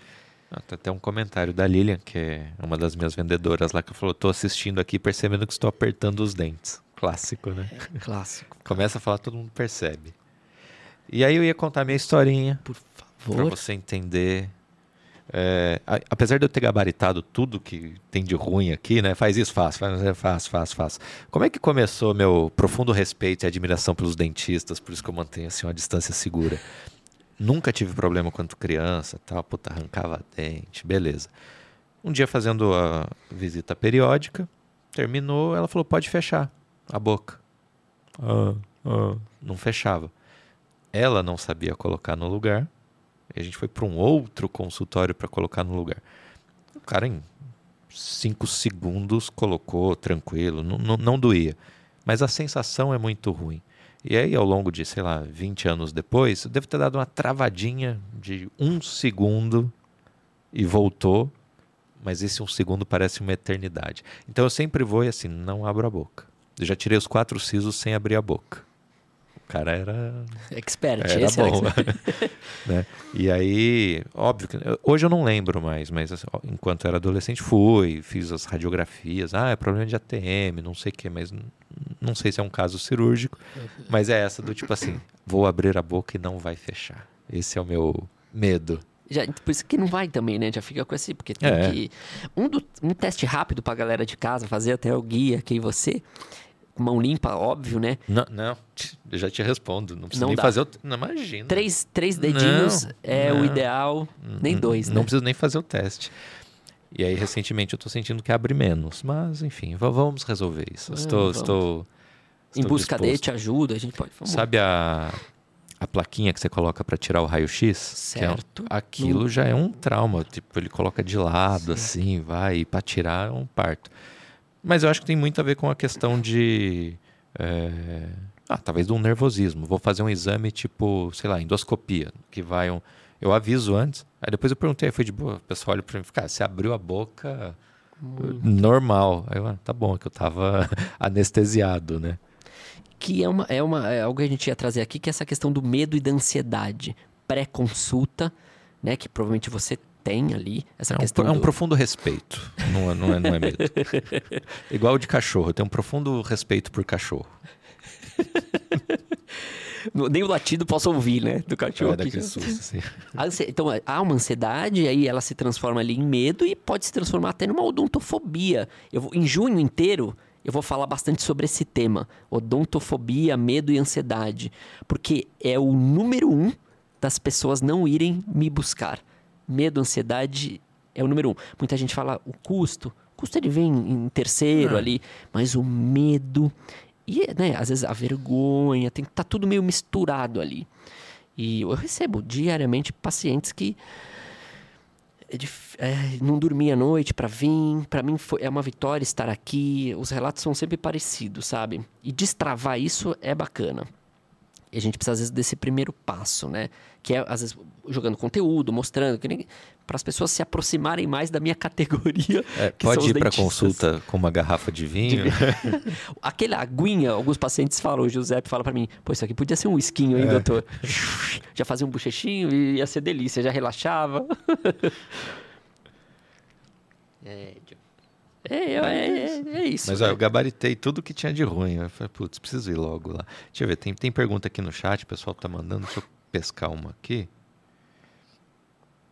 Acho que a gente falou um pouquinho, mas pra... o Thiago Furbino mandou o seguinte, né? Devo escovar os dentes antes ou depois do café da manhã? A gente falou dos dois, né? É. E sempre se for escolher, após as refeições. O que, que é ideal? Isso é comprovado. Só que é difícil nós paulistas fazer, fazermos isso. É, esperar meia hora. Isso é comprovado. A gente espera meia hora para dar uma alcalinidade, deixar o pH mais básico da boca junto com a saliva após qualquer refeição. Então, por exemplo, aqui eu estou tomando um vinho rosé. Imagina se eu estivesse tomando sem água. Uhum. E eu vou escovar os dentes na sequência com uma pasta clareadora, aquele processo todo. Cara, a minha acidez da boca vai lá pro extremo. E isso, concomitantemente, eu vou ter um problema de sensibilidade. Então, a escovação sempre após todas as refeições, ter uma pasta boa indicada. Mas ali, essa meia hora eu preciso ou não? Ou é só um hábito que as pessoas têm? Não, o ideal era ficar meia hora sem escovar e depois escovar. Ah, então dou essa meia hora, né? É, tá. Só que a gente esquece, né? É difícil a gente... Eu vou almoçar em casa e eu tenho que ir pro trabalho, eu vou ter que esperar meia hora. Claro, às vezes não tem tempo, né? É, é meio surreal, mas é, comprovadamente o ideal é esperar um pouquinho. Ainda mais hoje com essas vendas de pasta. Muita gente tem pasta clareadora em casa. Você, não tem como, às vezes, você fugir das pastas clareadoras. E eu repito, as abrasividades são muito altas delas. E aí causa uma enfermidade na raiz do teu dente, causando a sensibilidade. Então, as pastas clareadoras ajudam a gente a ter mais sensibilidade, dependendo, e usando, manchando os dentes, porque como você raspa, às vezes com carvão ativado, muita gente... Uhum. E você tá raspando o dente para entrar o pigmento do vinho, por exemplo, e usando a pasta clareadora, raspando o dente, achando que clareia, você pigmenta mais seu dente. Então, é muito cautela com essas pastas clareadoras, assim, muita cautela. E ele complementa a pergunta falando assim, posso dormir sem escovar os dentes depois de consumir bebida alcoólica? Acho que não é nem questão só do álcool, deve ser o pior cenário você ir dormir sem escovar os dentes, porque você tem uma janela muito grande de... Falta Exato. de higienização, né? É isso mesmo. A janela é gigante e, não, e é comum às vezes, né? Às vezes você volta ali, os jovens, quem nunca, né? Não, não, não chega nem na cama, cai no sofá é, já, já tá, né? Mas o ideal é escovar. Ah, não deu para escovar? Joga uma aguinha. Olha que legal, já mudei o pH, joga uma aguinha ali, ó. Né? Vou na... Tá, cheguei em casa, fiz xixi ali, papá, joga uma aguinha na... e aí capoto. Beleza, menos mal. A aguinha base ali pelo menos vai tirar um pouquinho da acidez ali do, dos sete vinhos que eu tomei na noite, por exemplo. É, porque essa é a questão, né? Você fica com uma solução ácida muito tempo na boca também, né? E à noite fica ácida a nossa boca. Qualquer restinho de alimento que a gente não tirou com o fio dental... É propriedade para as bactérias irem lá e causarem uma enfermidade no seu dente, um furinho, a cárie, ou na gengiva, que ela inflame. E aí, é óbvio que você vai acordar com mais mau hálito ainda, né? Não escovou, bebeu bebida alcoólica, e você acorda com aquele cabo de guarda-chuva na uhum. boca. Meu Deus do céu. E o cuidado da escovação em jejum também, porque esse... Como ele chama, Bruno? É, Thiago Firmino. O Thiago Firmino. Às vezes você acorda, você vai escovar o dente, você fala, meu, vacilei, esqueci. E aí, se a sua boca tá ácida ainda, você vai por uma, uma escovatura e tal, você tá... Então, não é legal. Às vezes, vale a pena você se alimentar, tomar uma água. Pô, tomar uma água, então, é vida. Acordou de ressaca, toma uns, umas, um litro d'água, e aí se alimenta e escova os dentes. Talvez é uma boa. Não tô falando que você tá de ressaca, pelo amor de Deus. Mas é uma pergunta comum, né? Peraí que eu perdi a perguntinha aqui que fizeram, que era do... Ah, é... até voltando um pouquinho do que a gente falou. É possível é, tratar dentes tortos sem o aparelho? Ou, aí seria, a solução seria as, as resinas, lentes, né? É. Mas fora isso não, não tem, né? Ou, ou um ou outro, né? É, as lentes às vezes trata, mas não é o caminho mais certo a percorrer. Sempre a gente tenta alinhar com o aparelho, para depois vir com a brancura e contorno das cerâmicas ou das resinas, fazendo as lentes de contato, as facetas. É difícil. Às vezes, numa certa idade, a gente não quer usar aparelho dental. Uhum, uhum. Ainda mais se for os tradicionais, eu entendo isso. É, mas a gente tem que mostrar para o paciente que é o caminho. Você tem trinta anos, pô, fica um ano e meio. Você vai viver até os noventa. Faz sentido um ano e meio pagar o preço para com noventa, você até usar o fio dental a cada dois dias. Por quê? Tá alinhado, Olha, que é, uma, é uma vez que eu alinhei com o aparelho, é para sempre ou o dente ah, ele ainda é, continua a se mexer de alguma mexe, forma? Sempre mexe. É de, os dentes sempre estão mexendo. Por isso que é importante, quando a gente acaba o aparelho, termina o tratamento, é o dia mais feliz da minha vida. Ah, Nunca mais eu, vou usar. Mal sabe, porque vamos colocar as contenções, que é um aparelho fixo, geralmente embaixo de canino a canino por trás, é uma contenção que a gente fala. Ou é um fiozinho de resina, um fiozinho metálico, e em cima um aparelho móvel. Pelo menos para ficar um ano e meio, dois, o teu dentista vai informar ali. Uhum. Então, o aparelho para sempre, ele existe? Quase sempre.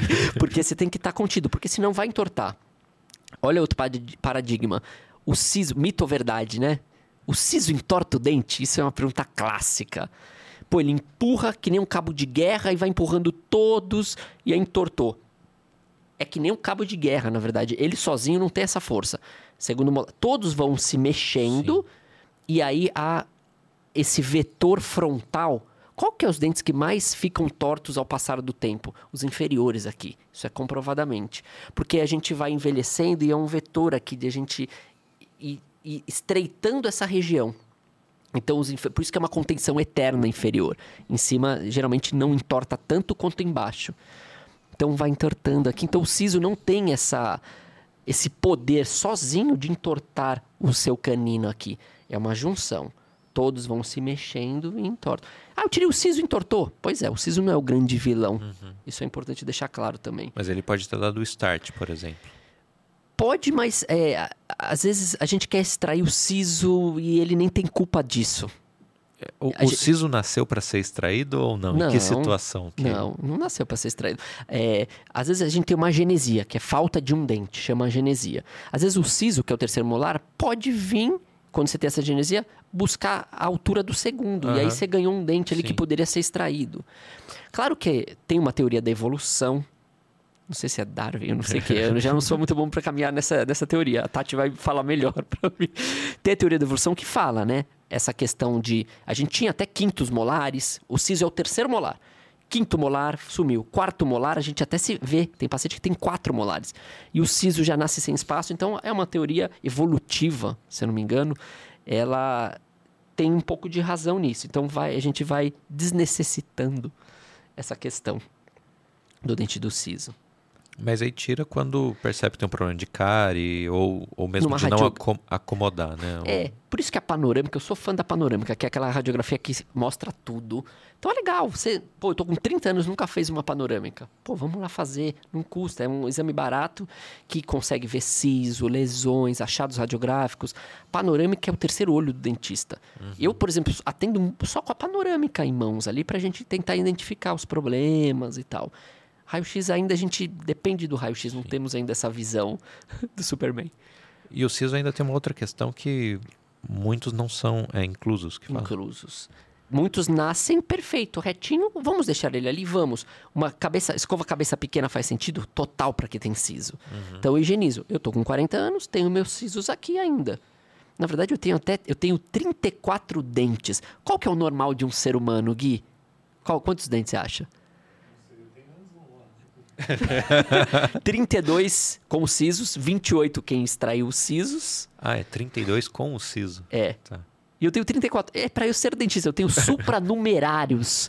São dentes a mais que nasceram aqui por dentro e eu os cativo, os limpo muito bem para não extraí-los. Mas a ideia é, no futuro próximo, extrair. Então há dentes que nascem a mais também.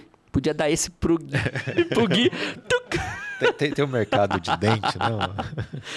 E, então, ah, é, essa questão também, é, aí cai por terra, talvez, a teoria da evolução. Depois a gente ia pesquisar quem fala sobre essa teoria. Olha, uma outra curiosa que apareceu aqui, é, a gente falou de alimentos que mancham ou Man... pigmentam os dentes, mas é, é verdade que alguns alimentos podem ajudar a clarear os dentes naturalmente? Sim, isso tem algumas pesquisas que mostram tipos de alimentos que são infimamente clareadores. Uhum. Né? É claro que a gente está falando de uma proporção É, muito pequena, tem, né? Tem até essas manobras caseiras. Eu fiz um vídeo esses dias. Então, por exemplo, casca de banana, morango, que se a gente mistura... Isso não é uma balela, né? Mas há alimentos... Não vou saber te falar exatamente os alimentos clareadores. Uhum. Mas assim, não é que eles clareiam, né? Eles têm a propriedade de não ter um manchamento. Por mais que eles tenham, talvez... Um, um, um corante ali, eles não mancham tanto. Acho que morango é um deles, se eu não me engano.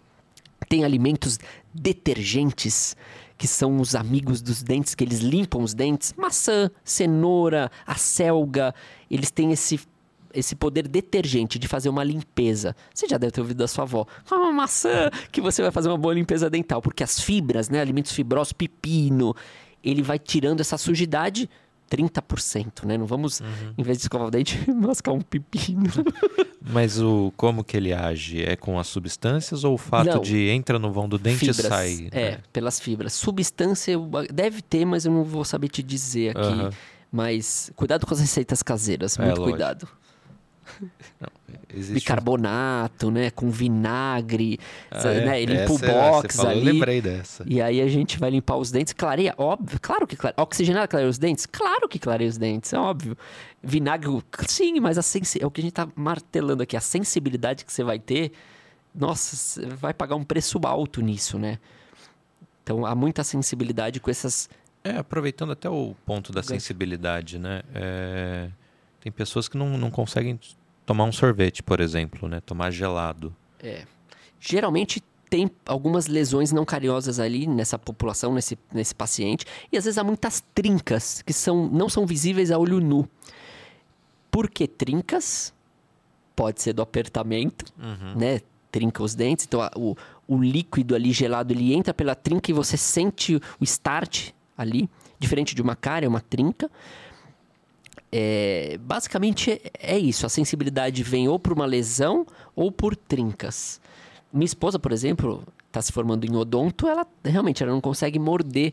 Triste para mim, né? Como dentista expert, não consegui resolver a sensibilidade. Uhum. Mas é, ah, né? A gente pode fazer condutas de é, flúor, enfim, tem outras condutas que podem, mas é de laser, o laser também tá é, é bacana para a gente tirar a sensibilidade. Tem alguns equipamentos, a tecnologia vem nos ajudando bastante para diminuir essa sensibilidade. Até em pós-operatório, é legal a gente falar também, por exemplo, da herpes labial, né? Que muita gente tem, mas às vezes não acomete, não sai na boca. Uhum. Que é quando a gente está com uma baixa imunidade, quando a gente está ansioso para um podcast, e às vezes pode sair uma herpes, a gente vai numa, num vestibular. Então, é, é comum... É, a gente, o estresse causar essa baixa imunidade e a gente soltar as bolinhas na boca, que a gente fala de herpes.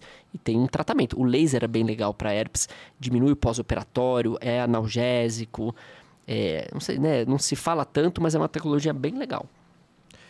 E aí a gente foi falando, eu esqueci foi. de uma pergunta é, muito legal, que é o seguinte: quebrei um dente, fui comer um torresmo, um pé de moleque. Por que que quebra? Já é um desgaste, né? Uma trinca. É, desse processo de apertamento? Geralmente ali já tinha uma lesão. Raramente um dente rígido, íntegro, saudável, ele vai quebrar do nada com um alimento desses. Uhum. Claro, um caroço de azeitona, putz, aí é pesado, pode quebrar um dente rígido mesmo. Mas o paciente não viu, por isso que é legal as radiografias, que a gente consegue ver é, câmeras intraorais também, ver coisas que a gente não vê a olho nu. Então, há ali uma... Não sei nem se a gente pode falar de cárie oculta, né? Isso não existe esse termo, tá? Científico. Mas é só para vocês entenderem. Há uma cárie ali que a gente não... Às vezes nem o dentista consegue ver, que fica na lateral entre um dente e outro. Você postou ontem, é, não foi eu uma... fiz uma postagem dessa. Por isso que é legal prevenir. Às vezes você tem uns dentes lindos, nossa, tão lindo. E aí daqui dez anos, meu, três canais. O que, que aconteceu com a minha boca? Isso é comum. Às vezes já tinha uma cárie, não passava muito fio, a saliva ácida... Então, ali pode ter um probleminha de uma cárie maior, uma quebra, comendo uma alface. Nossa, mas era um pão de quê? É, é hábito do consultório. Uhum. Nossa, mas é muito estranho, porque era um feijãozinho com arroz, é, de eu comer lá e quebrou. Que, que, por que que... Então, provavelmente já tinha alguma coisa ali. É, a, preven... a gente precisa trazer vocês pro consultório. porque a economia é muito grande, o trauma diminui, as lesões são vistas rapidamente, não há dor, é só benefício. Uhum. E é difícil essa, essa arte de trazer mais, né? Fazer aquelas consultas periódicas, ainda é um grande desafio, eu vou falar. Na, cuidar na prevenção, mas é o, é o melhor. Cuidar na prevenção é o melhor. Pelo medo, talvez o trauma pode ser um grande desafio da gente não, não ir mais, assim, tanto no consultório. Mas quebrar de à toa é difícil, né? Ah, a não ser que tomou um soco. Bateu, né? É, então caiu na piscina, teve uma queda ali, né, de skate... Quebrar... Te, tinha alguma coisa nesse nosso amigo internauta, uhum, antes de ter quebrado, explodido, às vezes. Puf. Tem gente que fala, né? Meu, explodiu meu dente, eles são assim, eles são frágeis. Ok, mas vamos ver lá atrás, vamos fazer... Tem alguma coisa que os fragiliza há muito tempo. Não é, não é em seis meses que as coisas desandam. Então, é em três anos, cinco anos, uma década... Né, Guigui? Peguei ele pra... Oh, oh, é, não, não tô botando o seu não, aqui. Eu tava lembrando de uma... Eu fui no oftalmo... Acho que o ano passado, ou menos... E ele falou assim, te vejo ano que vem. E eu internamente ri e falei, não, te vejo daqui cinco anos, seis, dez... Aqui eu não volto. Não, foi um tratamento ótimo, mas... Eu não, eu não sou um paciente exemplar. E você sabe que as mulheres se cuidam mais que muito, os homens, muito, né? Muito. Muito. A gente vê lá, assim, as, elas vão, aí criam uma fidelidade, depois vêm os maridos, é bem comum esse ritmo. A gente não é muito cuidadoso. Às vezes elas ligam para marcar nossas consultas, né? Não, não, vou marcar aqui porque você está precisando, tem que fazer isso, não sei o quê. É verdade, precisamos nos cuidar. Elas duram mais, né? Vivem mais. É por também. Isso. São mais espertas. Ó, no chat aqui, acho que zeraram as perguntas. Deixa eu ver se eu não pulei ninguém. Ó, importante, ó, o Guilherme mandou aqui, ó, o doutor está me dando esperanças, já quero me consultar. Legal. Ó, conseguimos mudar uma vida, vamos, é. ver, vamos ver se a gente vai mudar duas. Vamos, vamos, eu sou desse, sou desse propósito, vamos mudar. Todo dia é dia de mudança positiva. Ó, do chat eu matei as perguntas. Boa. Faltou algum tema? Acho que, Acho que do que a gente combinou tinha tudo, tuas, né? É, que a gente levantou ali, né? Também foram sanadas. Ah, e vai, né, e vai surgindo, possível. vai surgindo... Coisas as... interessantes. É, vai falando, eu vou lembrando de casos. É. As escovas, as pastas, que são perguntas comuns, né? Acho que, acho que a gente tá bem... Muito bom. Das lesões não cariosas, que é comum da cara, e passamos pela gengivite, bruxismo. É... Eu, eu acho que é isso. E, e, e trazer essa questão do... É... Né? Às vezes, ah, é só, o dente, é só um dente, né? Putz, é o dente do fundo... Né? Putz, é um órgão. Eu acho que é sempre a gente ir pela, pelo judicial... Então, é, é algo que realmente vai fazer falta. É uma máquina que se eu tiro um, o de cima desce, está em movimento com dez anos, oitenta anos, noventa anos. E aí você vai ter problema para alimento da cárie. Só piora. Uhum. Você marcar teu dentista hoje, eh, da tua família, ir lá, eh, marcar essa consulta, você é um cara sábio se você fizer isso. Se você procrastinar, vai pagar um preço alto. Eu acho que isso é importante. Já a gente sabe. Se eu estou tentando entrar na mente aqui dos seus seguidores. Na, na verdade, tem que entrar na mina do Guilherme, né? Mas a gente vai conseguir. Muito, muito bom. É um cartão de visita, é importante. Ó, e a gente tem que cumprir, então, com o ritual. Opa! Eu preciso do seu autógrafo aqui na rolha isso, do nosso vinho. Conquistou. Boa. Deixa eu pegar aqui. Vou o... fazer um... uma...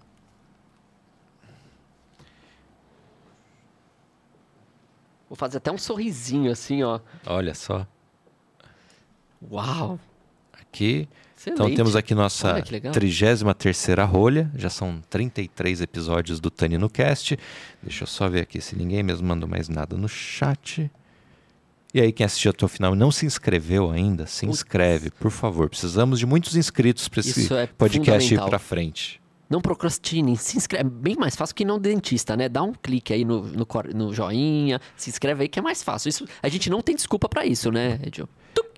E o importante também, você atende em Santana, na zona norte de São Paulo, né? Quem quiser entrar em contato, como é que faz? Tem o Instagram, dr ponto fernando ferraz, TikTok, dr ponto fernando ferraz. É, são as, acho que nas mídias vocês vão me achar fácil. Como vai esse sorriso? Meu canal, que é minha, minha cerejinha do bolo ali... muitas dúvidas, a galera gosta de ver os vídeos e deixar. Deixa, eu respondo eu mesmo todas. Para um pouquinho, respondo. Acho que é isso, me acha fácil. Tem, tem muita consulta online? Tem, bastante. Recebe muita pergunta. Fotos, tô, tô... Nossa. Fotos então incríveis. Sábado à noite, clac! Olha aqui, o que tá acontecendo? E eu respondo. Minha esposa fica maluca, né? Que às vezes eu... preciso melhorar isso em mim também. Mas às vezes eu paro um pouquinho e, e respondo ali. Não sei se é certo ou não, porque eu vejo que a pessoa... Ou com dor, né? Dor... Dor é, é difícil é, deixar. Do, dor tem que ser o, na hora é, para resolver, né? Medicamento, as pessoas precisam ali, né? É, eu sinto que eu faço esse papel. Se eu não vou te atender no sábado, meia-noite, pelo menos uhum. uma medicação ali, eu acho que é importante algo a gente... Algo para apaziguar, apaziguar ali, né? né?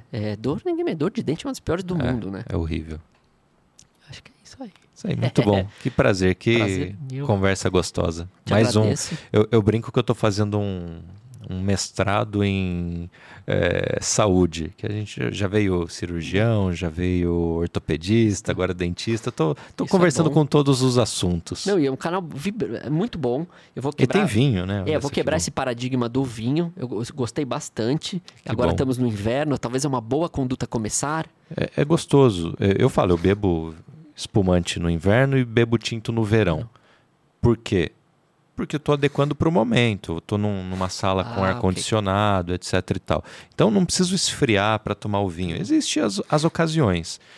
Mas é um, é um gatilho legal. Pô, tá um friozinho, vou comer uma comida aconchegante e tomar um vinho. Maravilha. Até, né, Jesus tomava vinho, né? Exatamente. Então, ele não transformou eu... em água em suco de limão. Foi em vinho, então... Por que não né? tomaremos, né? Talvez. É isso aí. Muito bom. Essa... Doutor... Saúde. Saúde, muito obrigado. Obrigado você. Eu tô, ah, tô até assim, só quer com uma que, gotinha aqui, preciso eu encher de novo. Me despedir aqui do pessoal, a gente vai continuar tomando um vinho aqui. Muito obrigado para quem ficou até o final. Até o próximo. Saúde. Tchau, tchau.